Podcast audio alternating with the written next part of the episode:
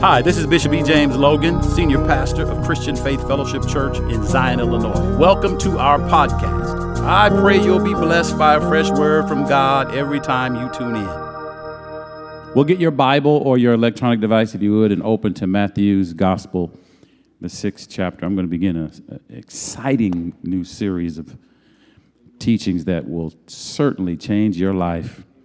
It's changing mine, so I'm excited about it. Matthew chapter six, are you there? Verse number thirty-one, we'll begin there and read to verse number thirty-three. Are you ready? Let's begin. Therefore, take no thought, saying, what shall ye eat, or what shall ye drink, or whether withal shall ye be clothed? Verse thirty-two, for after all these things do the Gentiles seek. For your heavenly Father knoweth that ye have need of all these things. Verse thirty-three.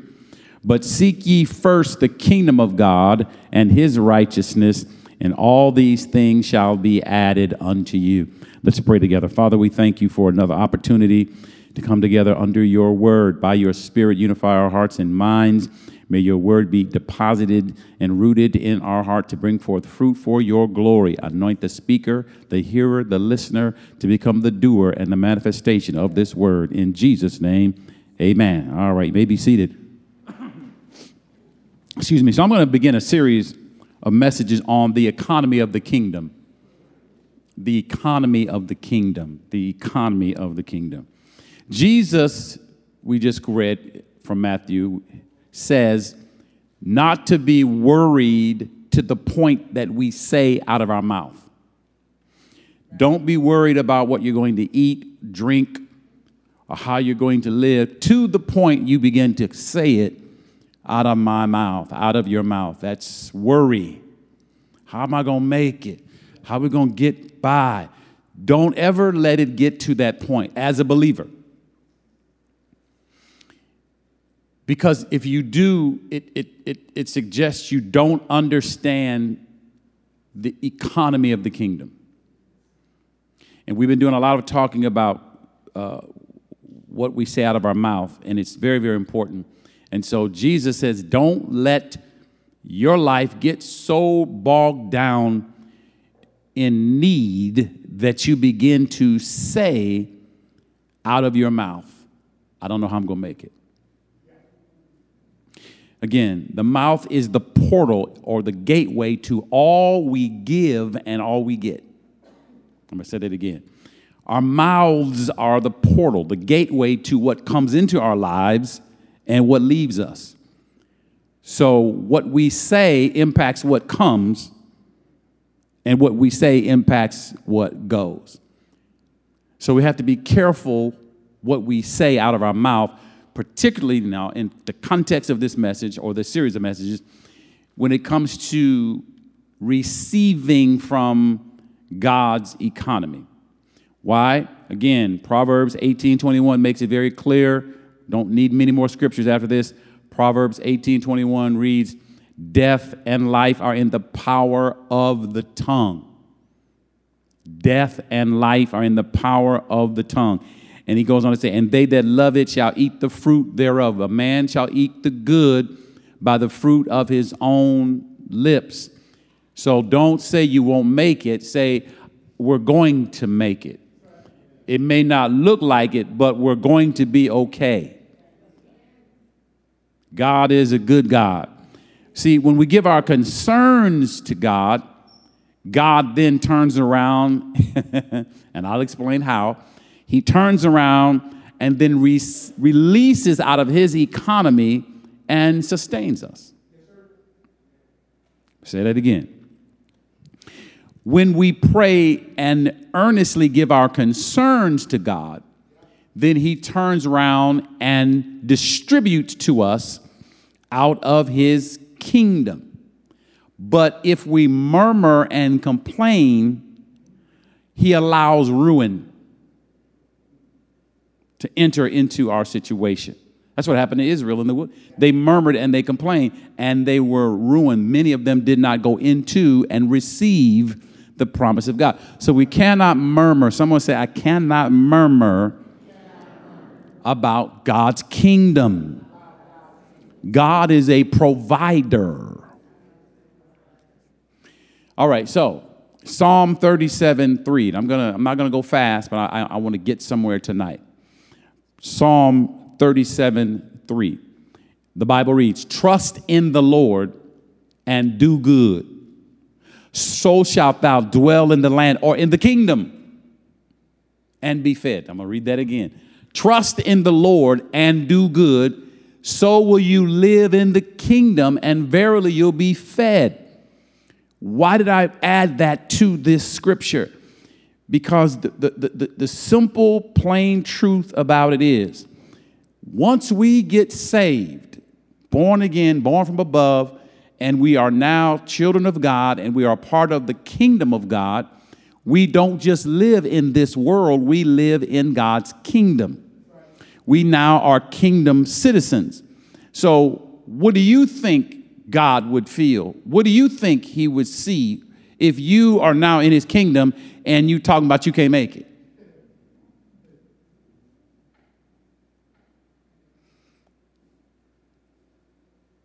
So he says, "Trust in the Lord and do good, and thou shalt dwell in the kingdom," which is the land. The land that we live in, spiritually speaking now, is the kingdom. We live in the realm of the kingdom. I'll explain that in a moment.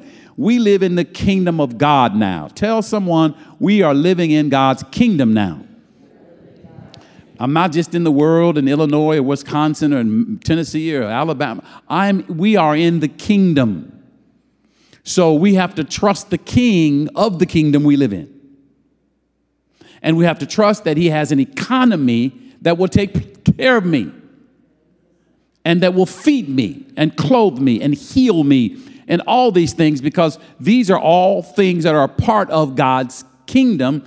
And God has an economy like every nation, every country, every family. Matter of fact, I'm getting ahead of myself, but I'm going to come back and say it again. Write this down. Even you, your home has a unique economy. Your home has an economy. And again, I'll explain that a little bit more later. I got to give you some more scripture. So let's look at Psalm seventy-eight, because I'm building a foundation here. Building a foundation. Psalm seventy-eight, verse eighteen. "And they tempted God in their heart by asking for meat." See what happened? They opened their mouths in the wilderness, acting like God brought them out there to kill them. Te- no, don't tell nobody this. Write this down. Write this down. Right? God didn't save me to kill me. God didn't save me to make me broke. God didn't save me to make me sick. Remember, just real quick, when whenever a country invades another country, and we'll just keep it biblical here, when Babylon invaded Israel, what did they get? They got the bread, the best and the brightest young men. Daniel was one of them. They didn't get broke, sick folk. No kingdom wants the worst of the people. They want the best of the people. If you're in the kingdom, tell somebody, "I must be one of God's best then." Go ahead, stretch it. Amen. So in verse eighteen, Psalm seventy-eight, "And they tempted God in their heart by asking," by opening their mouth and asking for meat. The Bible says, "for their lust." Verse nineteen, "Yeah, they spoke against God. They said, 'Can God furnish a table in the wilderness?'" See what they said? They opened their mouths and act like God wasn't going to take care of them. Verse twenty, "Behold, he smote the rock that waters gushed out, and the streams overflowed." Then they said, "Can he give bread also?" Now you want bread and wine. And "Can he provide flesh for his people?" Verse twenty-one. "Therefore the Lord heard this and was wroth." He was angry. "So a fire was kindled against Jacob, and anger also came up against Israel." Verse twenty-two. "Because they believed not in God and trusted not in his salvation." You need to understand that salvation of your soul is not just salvation of your soul, though you don't go to hell. It's salvation for your whole life. God is interested in your whole life. He wants to save you and rescue you and I our entire life. He wants to rescue your spirit, your soul, your mind, your emotions, your finances. He wants to rescue all of you. That's what it means to be saved. That's why you need to quit smoking cigarettes, because he's trying to save your lungs. You won't let him know. So even after God did these miracles for Israel in Egypt, even after God destroyed Egypt's army, after God rained down manna from heaven, quail from the sky, and matter of fact, watch this, the, the quail fell in their camps. They didn't even have to get them get it.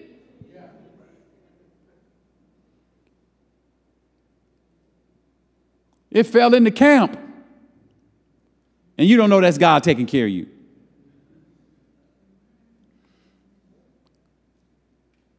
Jesus says, our Heavenly Father knows what we need before we ask him.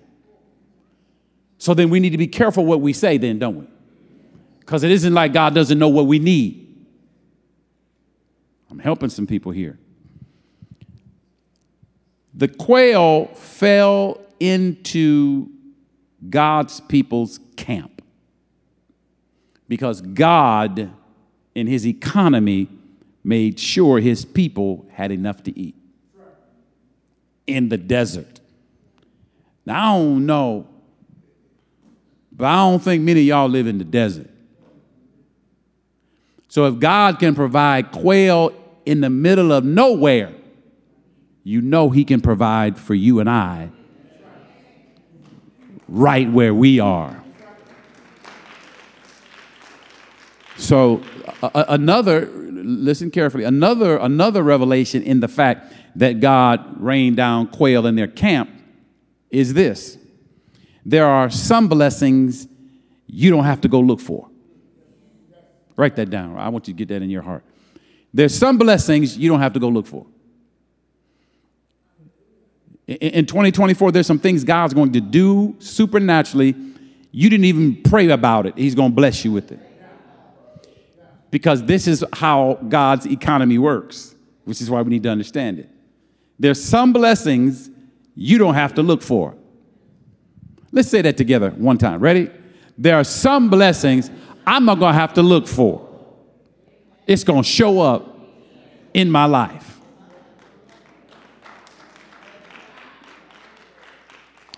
It's going to appear on schedule.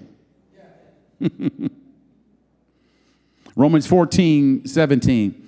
For the kingdom of God is not meat and drink. This is why God doesn't want us complaining about meat and drink. That's, you, you don't understand the kingdom. The kingdom of God is not about meat and drink, but it's about righteousness, peace, and joy in the Holy Ghost. Righteousness. Being right with God gives us peace, not only with God, but with our own selves and each other.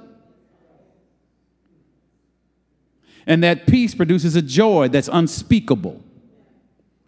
Do you all remember when you weren't saved, how messed up you were and frustrated and angry you were most of the time?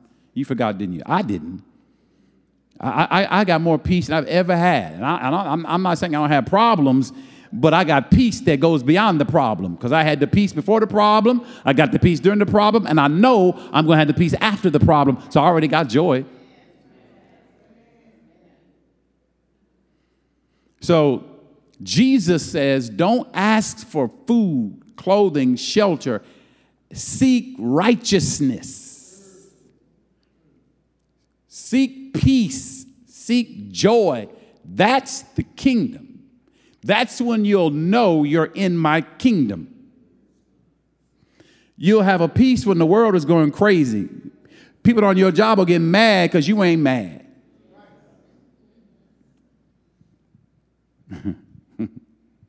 Second Corinthians two fourteen. Now thanks be unto God, which always, somebody say always, always, always causes us to triumph in Christ and maketh manifest the savor of his knowledge in every place. Jesus makes us victorious in every situation. We always triumph. In God's economy, there is no lost battles.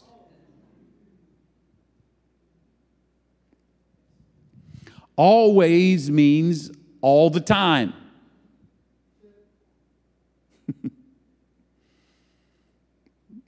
Here's a definition of a kingdom for you. A kingdom is a realm, territory, or region where kings rule over lands, territories, peoples, and resources. And they use the resources, the lands, the people, the territories, they use them to expand the kingdom. Every king has a kingdom, which is a realm that's full of resources. People, gold, silver, cattle, sheep, horses. All of those things are used by the king to expand his kingdom. If you know anything about the feudal times, when there were kings, um, uh, kings, they had lords, and, and, and they had people that were landowners, and they owned castles, and they had they had armies. Well, it, it, the king has enough sense to know, in order for this lord to support me and fight against other kings, he has to have a big army.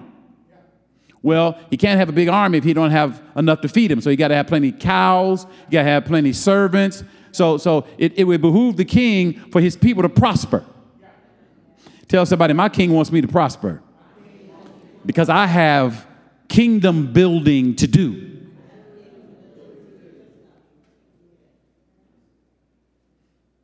So, so the king's economy has to be good if he's going to stay king. I mean, we, we got military and ex-military in here. The reason America is, is, is in the position it's in, because we have a strong military. And the reason we have a strong military is because they keep going in our pockets with tax money. I'm just looking straight ahead. I ain't looking at nobody. You know, you know, Commander. I mean, um, so, so, so, so, so, so, a strong military comes from resources. And and and some countries, man, I don't, I didn't mean to get into this. Some countries that are landlocked by mountains don't have a lot of resources.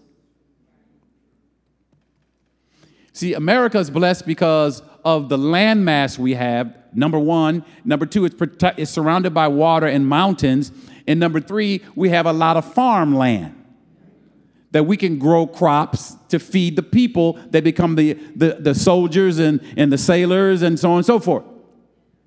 And so there are some countries that are landlocked, so they don't have the resources. The only way they can do it is take somebody else's land, take someone else's resources so they can, they can feed their people. But see, the earth is the Lord's and the fullness. You better hear what I'm saying. I'm getting too excited. The earth is the Lord's and the fullness thereof. God owns everything. So you got to know, in his economy, there's nothing that you can't have. Whatever is needed to build his kingdom, you need to understand it's coming into your life.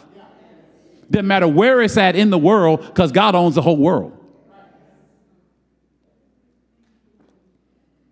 So again, every kingdom, nation, city, and family has their own economy. Now, as God gets ready to supernaturally bless somebody, only one or two amens. Okay, let me say it again. Maybe you, as God gets ready to supernaturally bestow finances on many of you, you need to understand that you need to understand your own economy. I'll talk about that a little bit more to make that clear. See, in an economy is the production of goods, the creation of wealth, and the distribution of resources. But it, there's also what is needed called the management of the economic activity. In other words, when you have monies coming in, it needs to be allocated for certain things that are very important. And you have to know how to administer that in order to have a wise economy to where you can meet all your needs.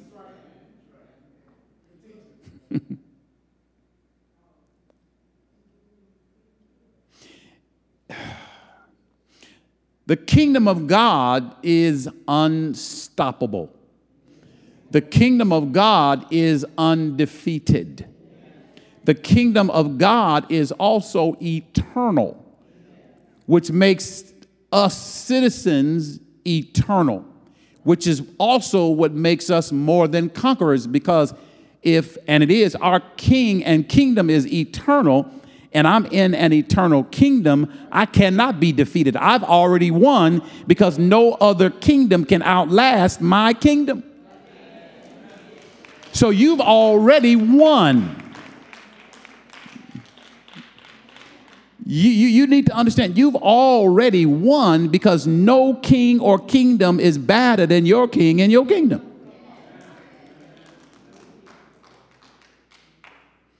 That's why Jesus Christ always causes us to triumph, because nobody's bad enough to defeat him.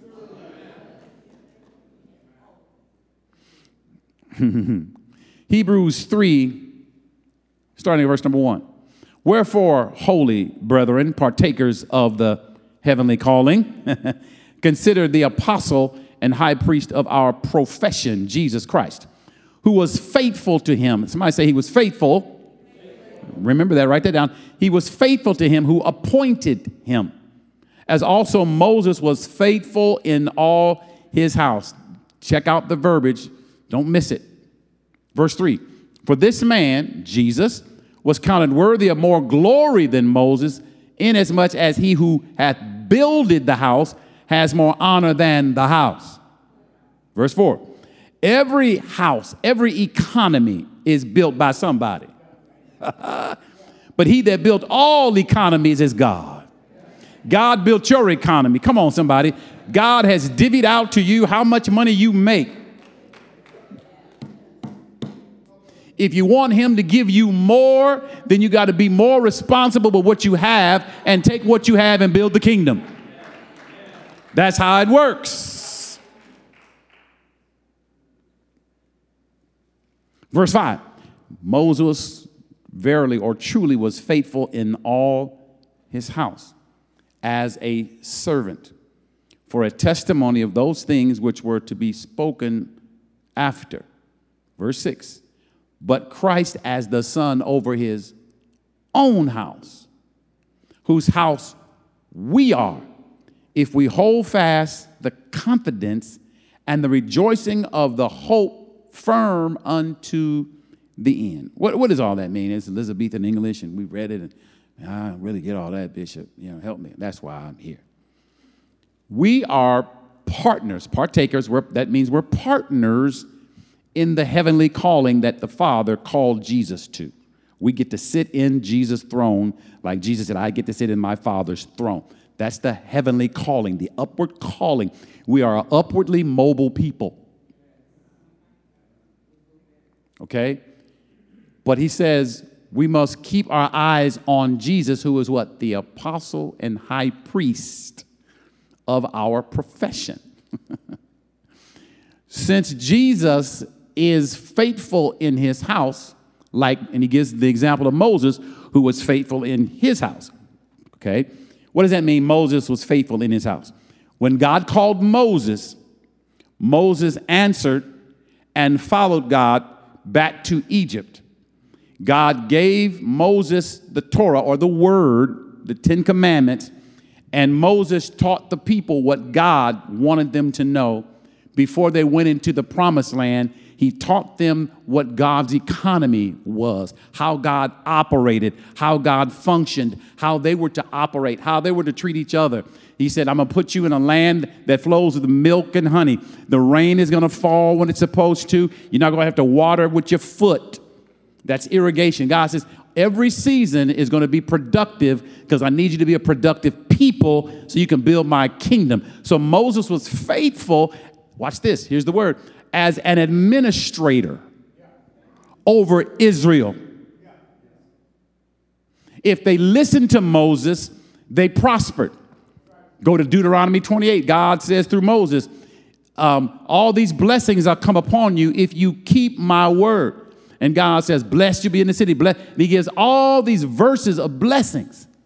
But then he says, but if you disobey, you'll mess your economy up. The economy only gets messed up when we mess it up. If your, if your personal home economy is messed up, it's not God's fault. You stop obeying the word concerning how you are to live in the kingdom, and it began to impact your economy.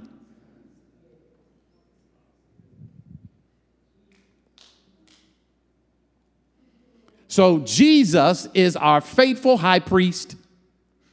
A high priest is one. You've heard me talk about this. They have one hand to God, and they have the other hand to the people, and they're trying to pull God and the people together. He's called the apostle and high priest. He is the delegate.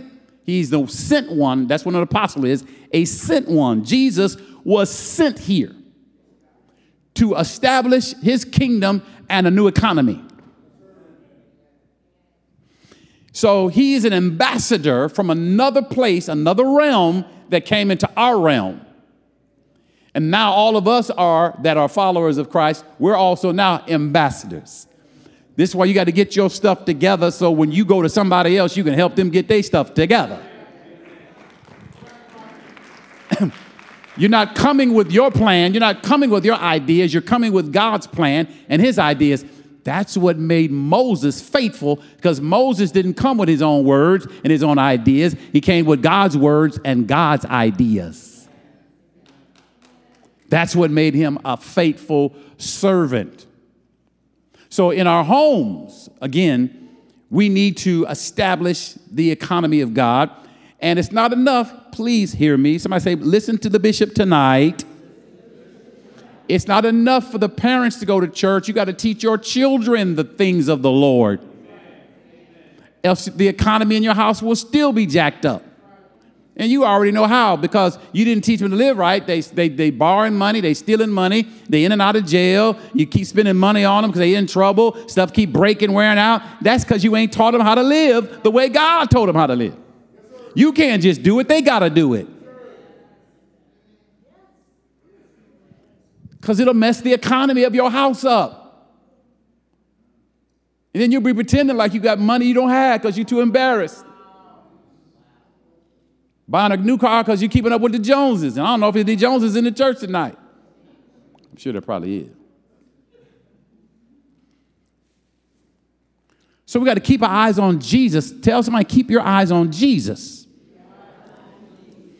He is the apostle and high priest of our profession. That word profession there means he is the one, watch this now, he is the one that we make promises to, and God watches over the promises we make. Do you know, and I know we, we're typically fasting this time of year, but you know when we pray and fast, God listens to everything we say. And if it lines up with God, he says, Father, you heard what they asked. Would you please do it? That's what priests do.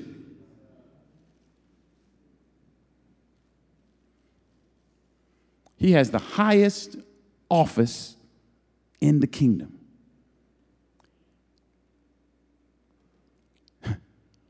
Angels are called messengers. As a sent one, as an apostolic or a apostolic being, or someone that functioned in the apostolic being, Jesus, he came with the greatest message from God ever, the gospel. Jesus came with the gospel. And then as high priest, he pleads our cause. Is your cause worthy of Jesus pleading to the Father? Is your case worthy to be brought up in the courts of heaven?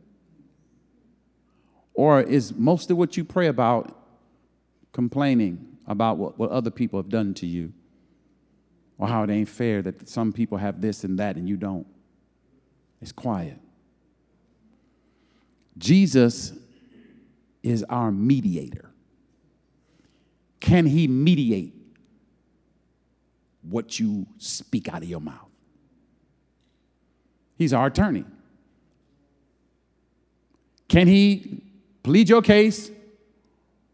Or does he have to say, no further questions? I rest my case. See, the Bible says, just like Moses was faithful, Jesus is faithful.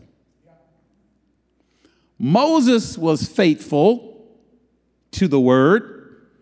Jesus is faithful to the Father. Everything God told Moses to do, Moses did it. Everything the Father asked Jesus to do, Jesus did it. So that's why the writer in Hebrews says, he that built the house is worthy of more honor than the house. Jesus built the house with his own blood, dying on the cross. You know what he did. He is the builder of the house we live in, the kingdom, which also is called the body of Christ, which is also called the church. So since Jesus is faithful over his house, that means he's not going to let his house be destroyed. Come on now, you take care of your house. You cut your grass, you paint your windows, and you paint your, you put new carpet. We take care of this house. So God's going to take care of your house. Tell somebody, God's going to take care of my house. Because Jesus is faithful. You need to even get in your mind, Jesus will take care of this house, this physical house. He will heal your body. He will raise you up. He will touch you. He will strengthen you. Because your body is a part of God's economy. He can't get things done if everybody in the church is broke down, sick, and poor.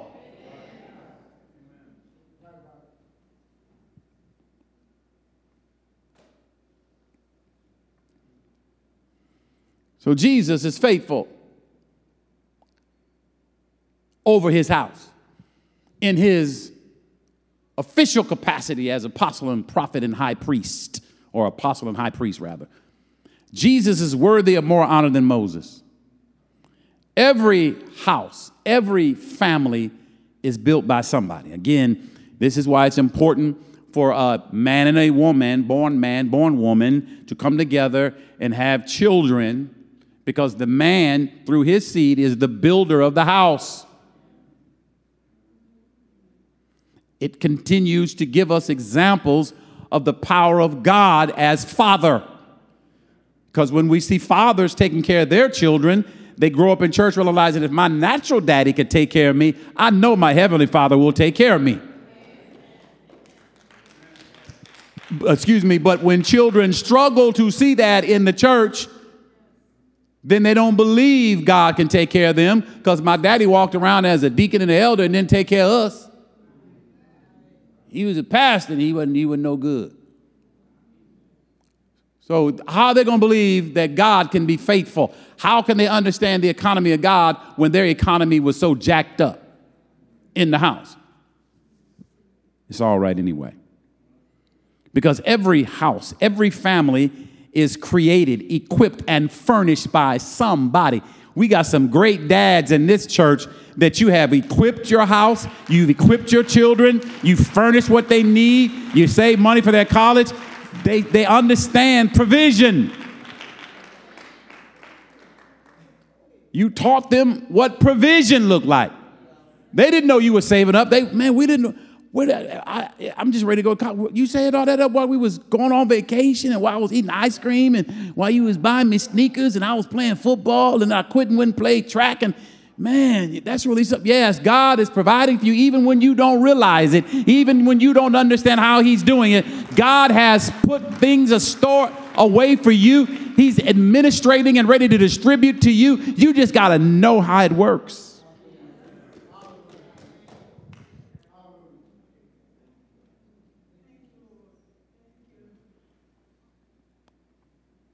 Acts chapter seven, verse number thirty-seven.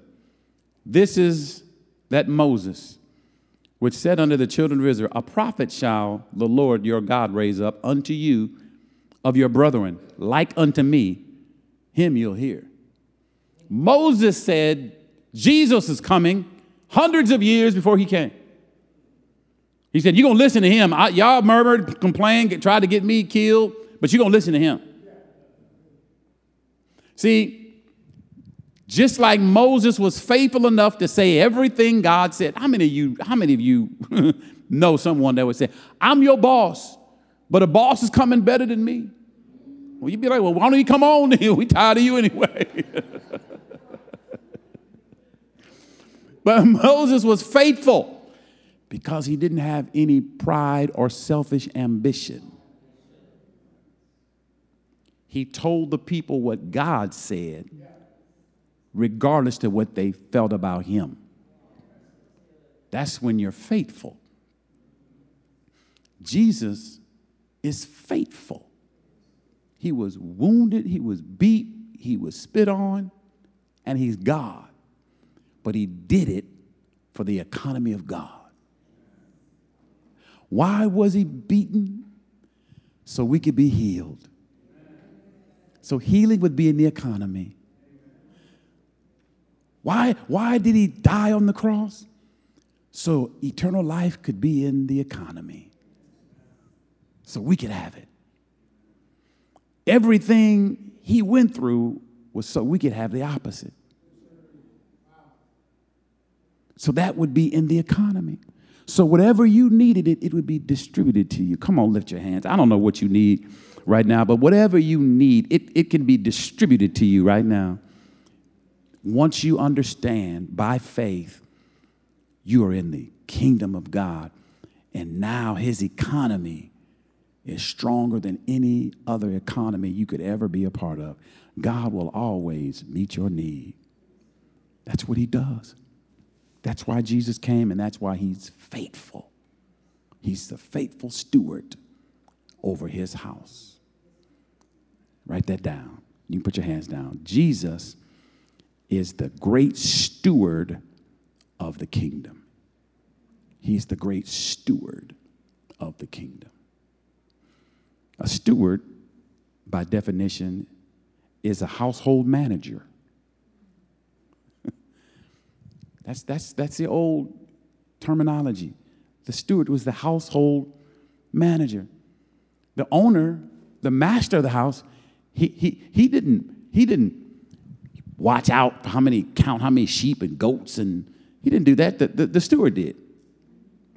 The, the, the, the master of the house, he didn't pay the servants. The steward did. So the steward knew how much of everything was there. The steward knew who deserved what, who should get paid what. The steward knew that. The steward administrated and distributed the goods to the servants. The master didn't do that. Jesus is the great steward. He's the great distributor. That's why he said, up to this point, you've asked nothing in my name. But from now on, whatever you want, I'm getting excited now. Ask in my name. Because I'm the distributor. Hallelujah. I'm the great steward of the household of faith. Whatever you need, ask me.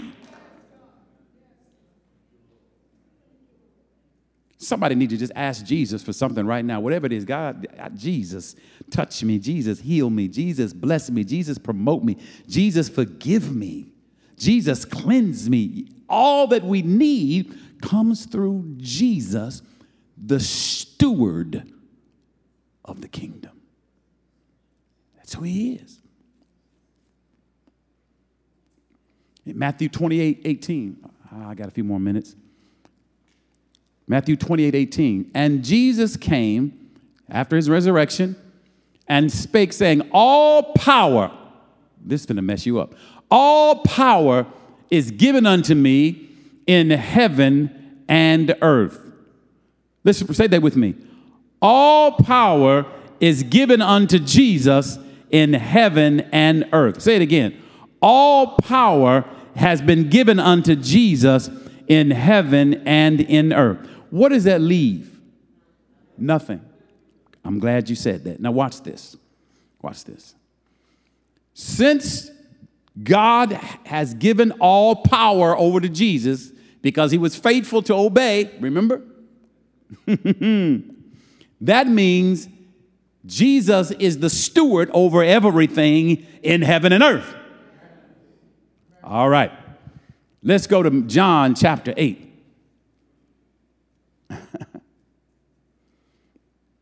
Verse number forty-four. Jesus says, "Ye are of your father the devil, and the and the lust of your father you will do. He was a murderer from the beginning and abode not, abode not in the truth, because there was no truth in him." Watch this now. When he speaks, he's lying. Let me just cut to the chase. That's, we go through all them other words.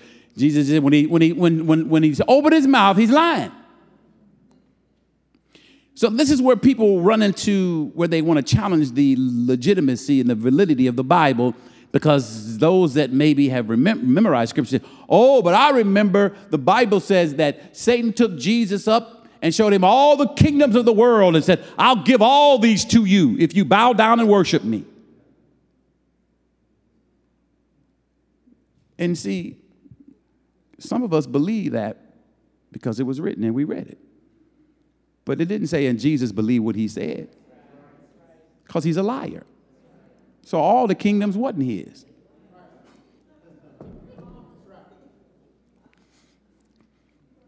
He's lying.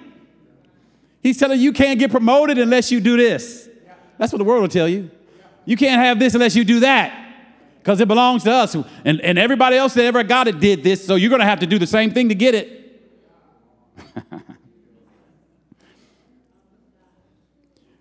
But Jesus said, "All power in heaven and earth is given unto me." So that means Jesus controls everything in heaven and everything in the earth. That's why he said, "You've asked nothing in my name. Now you can, because I got all power over everything in heaven and in earth."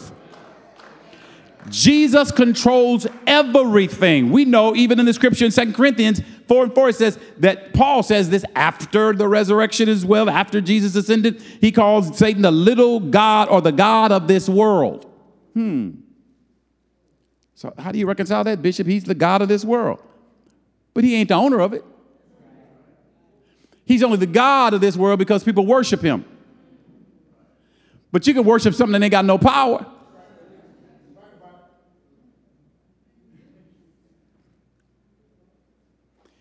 Listen, just like when you were a little kid on the playground and there was a bully, some of you have this similar experience, when the bully would bully you and bully you and bully you until one of your friends or a big brother, in my case, said, "You're going to have to fight them back." See, the devil is a bully. As long as he can take your lunch money, while you singing in the choir and ushering and working the camera, as long as he can take your lunch money, he wait till you get off that camera, "I'm going to get your money." That's what he does. As the little g god of this world, he'll make you think he controls everything in it, but he doesn't. This is why we need to understand the economy of the kingdom. The devil don't control what God owns. That means he don't control you. Look at somebody just say, hmm. I know back in the seventies, Flip Wilson said, "The devil made me do it." That's Flip Wilson. See, y'all don't know that. That was Matthew four eight. The devil take him up a high, exceeding high mountain, showed him all the kingdoms of the world, and said, "If you fall down to worship me, I'll give you all this." Jesus didn't, it, it didn't say, and Jesus said, "You got all, you right, it is yours." It doesn't say that, because he know he a liar. You need to know when the devil is lying and tell somebody that's all every time he opened his mouth. That's what Jesus said. When he speaks, he's lying. So since he said he owns everything, oh, you don't, because you said you do. So Jesus ultimately did not bow because he knew Satan was a liar.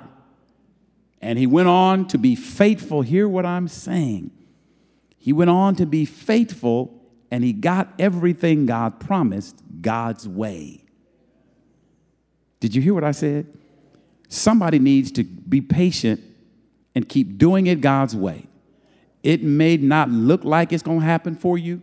It may get harder while you do it God's way. You may get tired of doing it th- that way, but don't resist, or excuse me, don't fall for the devil's lies. Excuse me, just like Jesus didn't. Eventually, he got everything the devil promised, but God gave it to him. Yeah, yeah. So since Jesus has all authority, he has all control. John three thirty-five. Another proof scripture.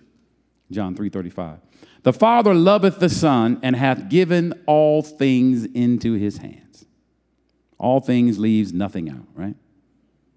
So Jesus is the steward of the house. All things are in his hands. All things are under his control. He's the one that distributes, that administers health, healing, the gifts of the Spirit. Remember, he led captivity, Ephesians four, gave gifts. Jesus gives apostles. You can't make yourself an apostle. Jesus got to give you an apostle. You can't make yourself a prophet. Jesus is the one that gives prophets. see, see, see, we got we got we got to keep our eyes on Jesus, because he's the author and finisher. He's the one that starts everything, and he want, the one that ends everything. We got to look at Jesus. If Jesus isn't giving it, you shouldn't want it.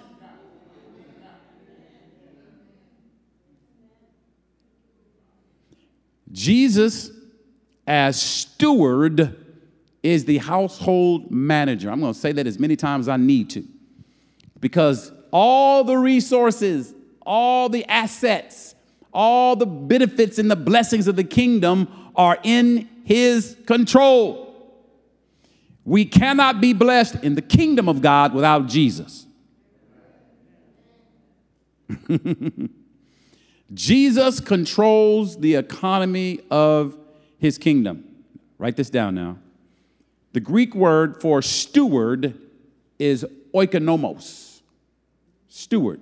You can write that down yourself. But here's oikonomos. O I K O N O M O S. Oikonomos. Is it up there? Yeah, there it is. The Greek word oikonomos is the word steward, the household manager. Well, the word economy comes from the same Greek word, but it's oikonomia. That's the word economy. That's why a steward is one that manages the economy. Stewardship is management of the economy. Your house has an economy. We are in the beginning of the calendar year, the Gregorian calendar year, twenty twenty-four. This is a perfect time for all of us to revisit our home economy. I typically do that every year. It's like, wait a minute, I'm going to switch over to this carrier because they got a better deal now. I can save one hundred dollars a month, then I can go ahead and put that on this and do that and the other. That's what stewardship is all about. If you want God to keep blessing you, you got to think like that.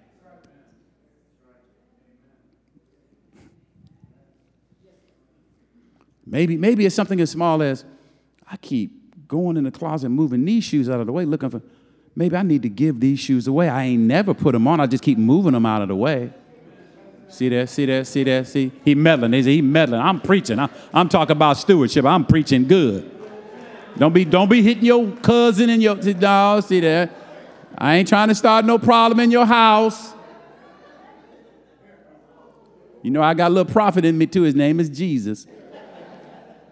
But these are things that, that, that help the economy in our house move forward. Because see, how many of you know, You know, I, I was in, in the Army. I was seventy-six Y. I was supply. And uh, uh, that one of the first things you learn about supply is there first has to be a demand. Okay? If there's no demand, there's no need to supply or keep in stock what nobody wants. It's taking up space that you could use for something people want that you can make money. So what am I saying? That if you got too much stuff in your house, God may not let you get no more stuff in your house because you ain't got nowhere to put it.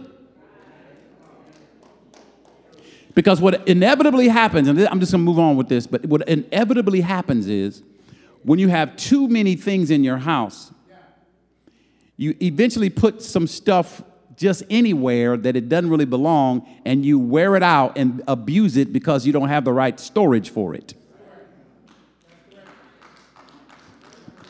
Okay, y'all ready? Y'all don't want me to deal with that. Okay, that's fine. That's fine. We're talking about stewardship. Don't you, don't you know God's about to abundantly bless you? Tell somebody. Don't you know God's about to abundantly bless you? And, and, and he's trying to get you to think differently about your stuff. That's his stuff.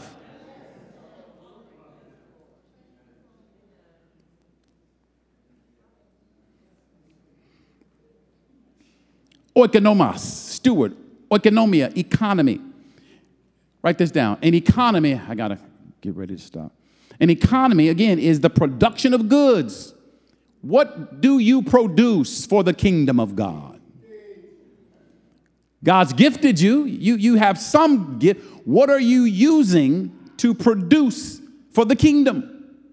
What are you, what are you doing that's adding to God's kingdom? That will determine if he adds to you. Even on your job, you can't just show up and do nothing and expect to keep getting paid. That may last, depending on how slick you are. You know, depending on how slick a brother is, you know what I'm saying? That might last for a while, or a sister. But pretty soon somebody's going to find out you ain't done nothing. And so they'll come and they'll, you know, they'll fire you. Remember the parable of the talents? Master gave one five and another one two, and he gave one person one. And the guy that he gave one didn't do anything. He buried it. Went and played video games, went to the Bears game, whatever. He didn't do anything with it. And the master came back and asked the guy with five. He said, I, man, I've been working. I've doubled. He said, man, you awesome, awesome, awesome. Went to the two. When he gave two, man, awesome, awesome. Went to the guy, gave one. He said, hey, hey. You know, I know you was a hard dude. You know, I know you, man, the strict. You know, let me stop doing that. So he said, I know you were a hard, a steward man. And all my street people. So, so he said, I knew you were hard, a steward man. He said, so I, you know, I didn't want to mess with you. I hid your talent. He said, man, you lazy. You good for nothing. And what did he do? He took that talent and gave it to the one that had five. I don't want God to take any gift, any resource that he's given me away from me. When he shows up in my prayer time, I want to be able to say, I did something with what you gave me. I've been a steward. I've managed the spiritual economy or the economy of the kingdom. I've used my gifts the best I knew how. This is what we have to do, my brothers and my sisters. Jesus has all authority. That means he has authority to take what someone else has and give it to another. And dare I say, amen. I believe prophetically we are in that season right now in the body of Christ. People that have not managed their ministries. You've been preaching, but you've been living foul. You got hundreds of followers, thousands of people. Some of them folk finna leave you and go somewhere where there's a man and woman of God that is going to be faithful over your life, preach the word to you, teach you how to live saved, gift you, just help you move forward. That's where God is right now. I don't know if you're paying attention to the Christian landscape. I'll talk about this, some of this in leadership, but you need to understand God is shaking everything that can be shaken. So only what can't be shaken will remain. And there's some shaky folk out here that's finna fall apart, and they are.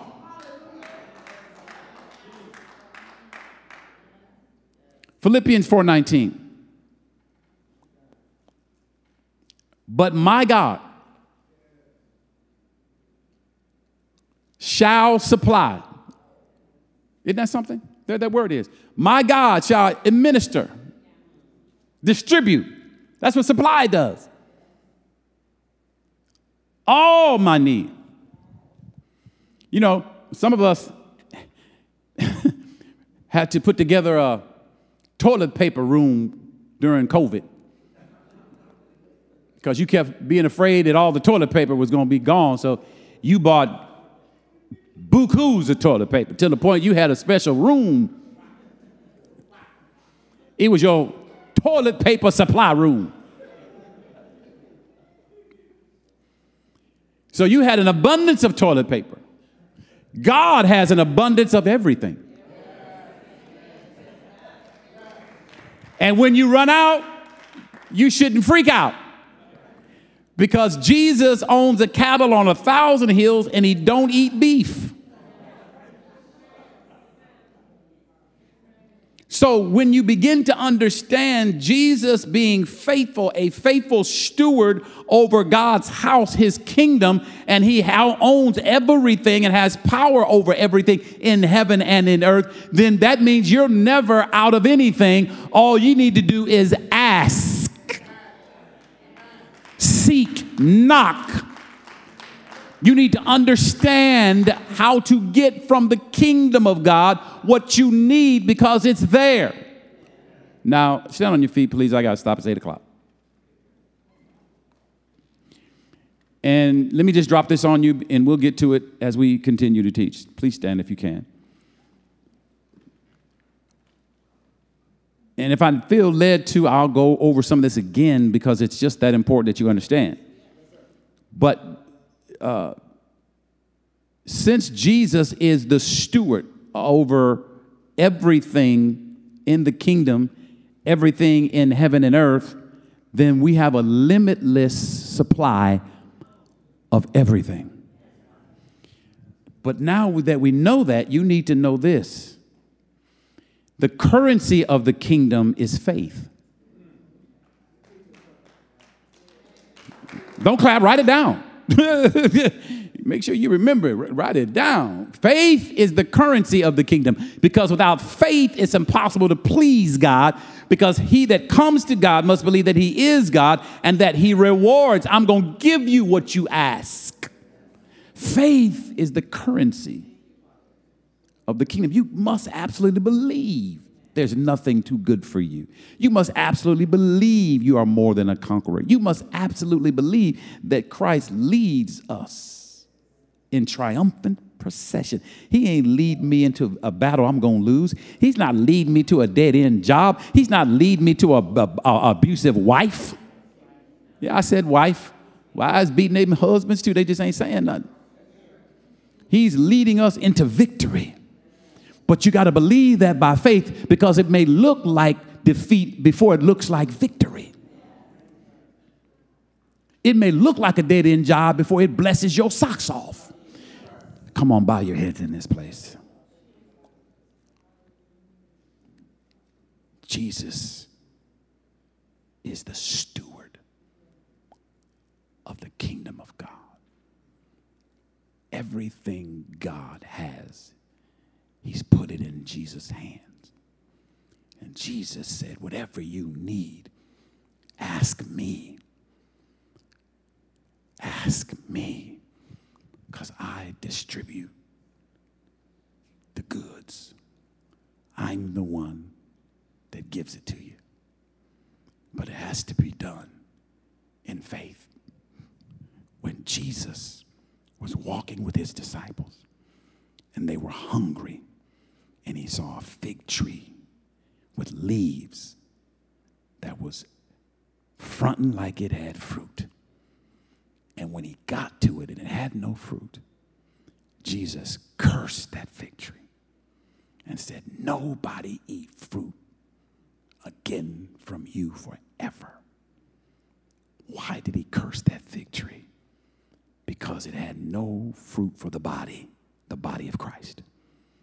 Whatever is fruitless for the body, whatever won't nourish the body, whatever hurts the body of Christ will be cursed, because the body of Christ is blessed. That's why there can be no fellowship, no connection, no yoking up with something that's not blessed, because it brings ruin to you, because God is not going to strengthen the hand of his enemies. God's not going to give you more money to buy more drugs and buy more clothes and buy stupid stuff and gamble and what. He ain't going to do that. But he will give you more money if you take care of the poor, the needy, the hungry. If you tithe and give offerings and you take care of the ministry that's blessing you, he will add to you. But it must be by faith, which means you're not going to always see the rational reason for doing what God says. It must be by faith in what he says, not what you feel or what some famous person said. It must be faith in his word. Father, tonight, I thank you for elevating our thinking, because you're about to elevate our bank accounts. You're about to elevate the gift of God that you've given us, prophecy, tongues. You're about to elevate these gifts that you've given us. The fruit of the Spirit is going to grow in a kingdom understanding environment. The love of God is going to grow in this church. The peace of God is going to grow in the hearts of your people. It's going to transform families. The economy of homes is going to change. The, the relationship between fathers and mothers is going to change. It's going to be fruit in their home, fruit in their marriage, fruit everywhere, God, as your economy begins to explode in our lives. We won't fear what's going on on in the American economy or the economy in Asia or the economy in Europe or the economy in Africa. We won't fear those economies, because we know we are in your economy, and it's an eternal economy because your kingdom is eternal. Thank you for this word tonight, the revelation and manifestation of it. In Jesus' name, amen. Well, thank you for joining us. I also want to thank you in advance for clicking on the link to support our ministry. Your giving is what moves ministry forward, and ministry must move forward. You can also visit us online at c f f c zion dot org for more information.